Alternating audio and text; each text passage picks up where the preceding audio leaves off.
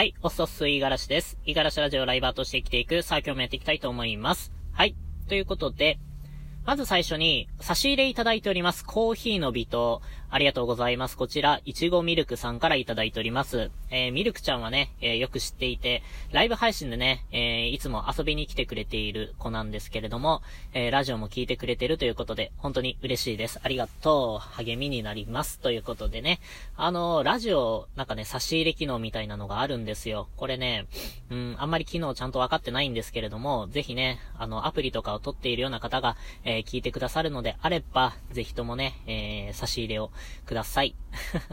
あの、本当にモチベーションになるんですよ。正直ね、今、自己満足的にやっているんですよ。うーん、日々、なんていうかな、毎日一本収録するっていうのをね、えー、一応自分の目標に掲げてやっているんですけれども、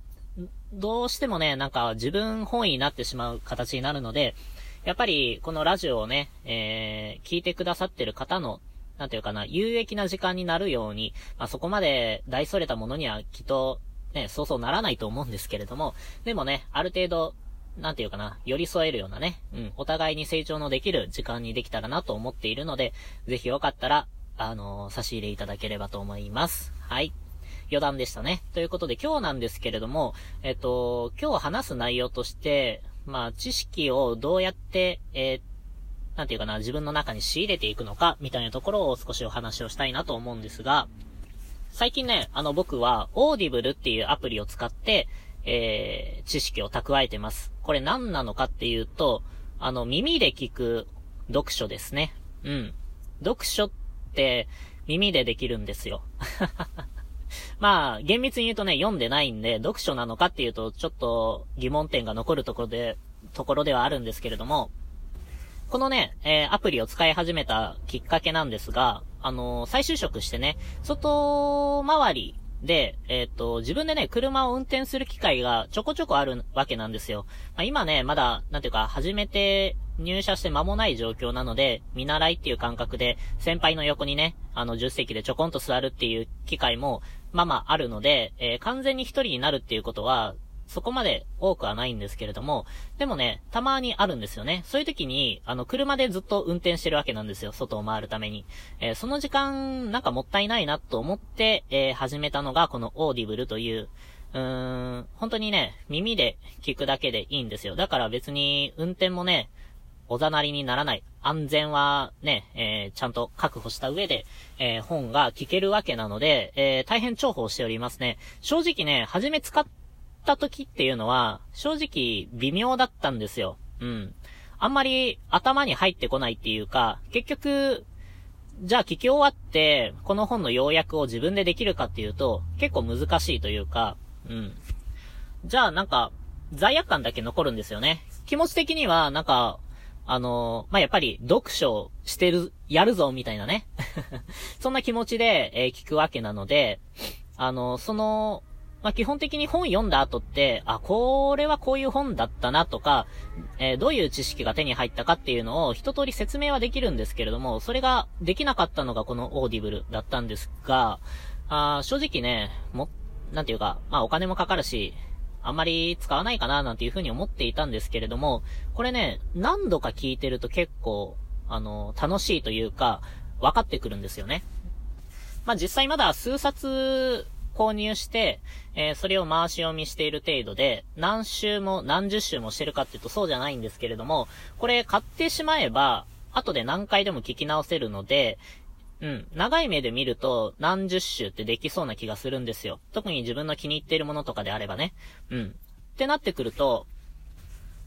ながら作業しながら、えー、聞くスタイルで、えー、このオーディブル使ってみるっていうのが、まあ一番主流なやり方だと思うんですが、あの、徐々に徐々にね、えー、この、筆者の考え方だったりとか、えー、どういう情報を伝えようとしてくれているのかっていうのが、じんわり分かってくるような気がしますね。うん。で、えー、これに対をなす、え、もので言うと、あの皆さんも多分ね、見たことあると思うんですけれども、YouTube で、なんか本の要約とかしてくれてるチャンネルあるじゃないですか。なんか、まあ、例えばビジネス書だったりとか、まあ、恋愛の本でもいいですよ。何かしらね、えー、一冊を、おそらく、その、動画をね、作ってくれてる人が、丸々一冊読んで、で、そっから、あの、気になったこととか、あの、おすすめのポイントだったりとか、えー、この要点をつまんでいれば、大体この本を理解できるよ、みたいな、まあ、要約チャンネルですよね。うん。そういう動画ってないですか？うん。僕、あれ一時ね、結構見てたんですけれども、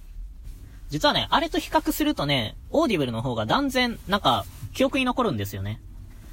まあ、なんでかって考えたときに、やっぱり、あの、質の、質っていうかね、あの、厚みだと思うんですよ。情報の。情報が厚いか薄いかっていう判断で、えー、僕はオーディブルの方が、よりね、えー、勉強になるし、知識が増えるんじゃないかなっていうふうに感じています。まあ、あくまで主観ではあるんですけれども、その YouTube の動画っていうのは、やっぱり、あのー、めっちゃ、あの、薄めてるんですよ。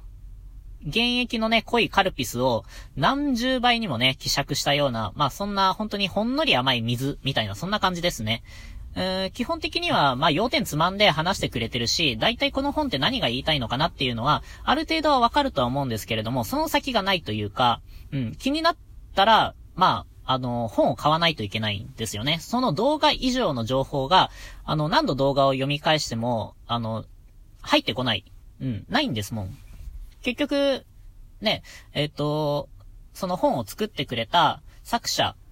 の、えー、意図をある程度第三者が組んで、えー、それを軽くね、えっと、20分とか30分とかにまとめたものがその動画になるので。で、これなんでこうなるのかっていうと、やっぱり、1時間とかね、2時間とかでその本を説明してると誰も聞かないんですよね。うん、かったるいし。だから、あの、やっぱり動画が、を作ってくれてる人が一番何を考えてるのかっていうと、視聴回数ですよ。うん。インプレッション数っていう言うと思うんですけれども、この視聴回数をどうやって上げるか、えー、っていうので、えー、きっとね、忙しい人向けに、本当にこの本読みたいけれどもちょっと読めてないなとか、まあ書店で並んでいて、人気だからちょっと気になってるけれども、まだちょっと時間なくて読んでない、みたいな人の、まあ、橋渡しになるような存在だと思うんですが、本当にね、うーん、薄いというか、あの、その動画を読ん、あ、見た上で、何か、じゃあ自分でその本の情報とかを活かした上で、物事を考えられるかっていう、多分そこまでには至らないんじゃないかなとは思うんですよ。で、それに反してね、えー、オーディブルっていうのは、あのー、やっぱり6時間とかね、7時間とか、そのぐらい、ね、あのー、収録されてるような本もあるわけなんですよ。まあ、ものによってはね、分厚いものとかだったら、まあ、例えば上下巻に分かれている本とかもありますし、うん。一回ね、あの、読むのに、えー、聞くのにすごい時間がかかるようなね、えー、ものが収録されているわけです。で、えー、そのね、内容っていうのも別に何かプラスアルファを加えていたりとか、え必要、不必、うん不必要だなって思ってるところを勝手にね、え削ったりとかしてるわけじゃないんですよ。本当に本の内容をそのまま、あ朗読してくれてるわけなんで、これね、うん、基本的には一字一句全部本が読めるというのと、あんまり遜色ないんですよね。で、難点で言うと、やっぱり、ながら作業だったりとか、耳に集中しながら、なんかメモを取るとかっていうような使い方ではないんですよ、オーディブルって。そうなってくると、なんていうかな、あの、読むスピードが遅かったりだとか、あの、どっちかというともう自分で文字読んだ方が早いみたいなね、そういう、あの、そういうケースになってくると思うので、どちらかというと、本当に何かに集中していて、ただ耳だけ開いているっていうようなね、そういう時間がね、多い人には本当におすすめのものになってるかなっていうふうに思いました。まあ、結論ね、その YouTube の動画、これ、良し悪しで言う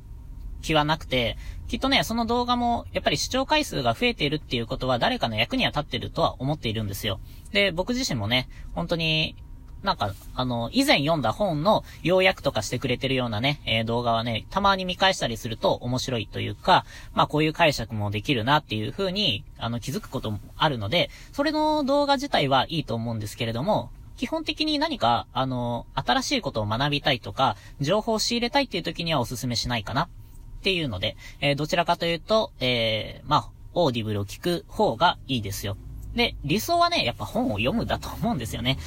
結局、あの、こういう小細工してるのって、読む時間がないからなんですよ。僕だってね、まあできればパッパ仕事を終えてね、えー、空いた時間に本読みたいですよ。うん。でも、なんか、